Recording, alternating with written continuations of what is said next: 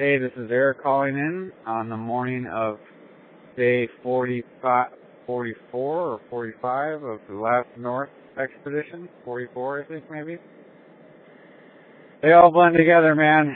Um, I was thinking yesterday is, uh, this expedition is like, take the hardest thing that you could possibly imagine, do that for 40 days, and then make it twice as hard and keep going. And that's kind of where we're at. Uh, we're in this kind of final sprint here, although it's a sprint of quite a bit of distance and a lot of time. We're just trying to get to the North Pole before our pickup date, which is somewhat in flux.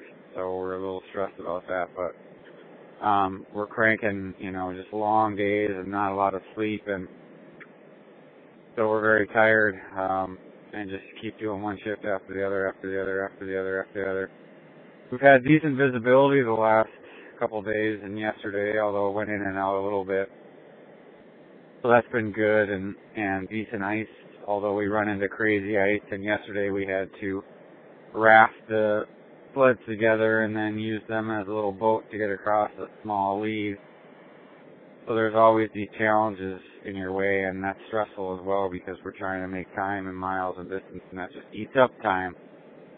And anytime we're not moving forward, the ice is pushing us backwards and, and that's stressful as well. So that's kind of what our situation is, but we still remain very positive and optimistic and we're, we're really pleased at the amount of miles that we can make and we feel that uh, we have a really good chance of making the pole. So that's kind of left us um, a little better perspective on life last uh, yesterday than we've had overall, even though we're totally weary. But um, still, yesterday the sun came in and out, and we're in these areas where there's a lot of blocks pressured up with not a lot of snow on them and they were just so super blue, so beautiful. Never get tired of looking at them. But I am just tired, so I'm to stop talking right now. But I did want to say if you get a chance to head over to my Facebook page, there's a pretty sweet sweepstakes going on where you can win a bunch of sweet swag. Facebook.com slash Eric Larsen Explorer.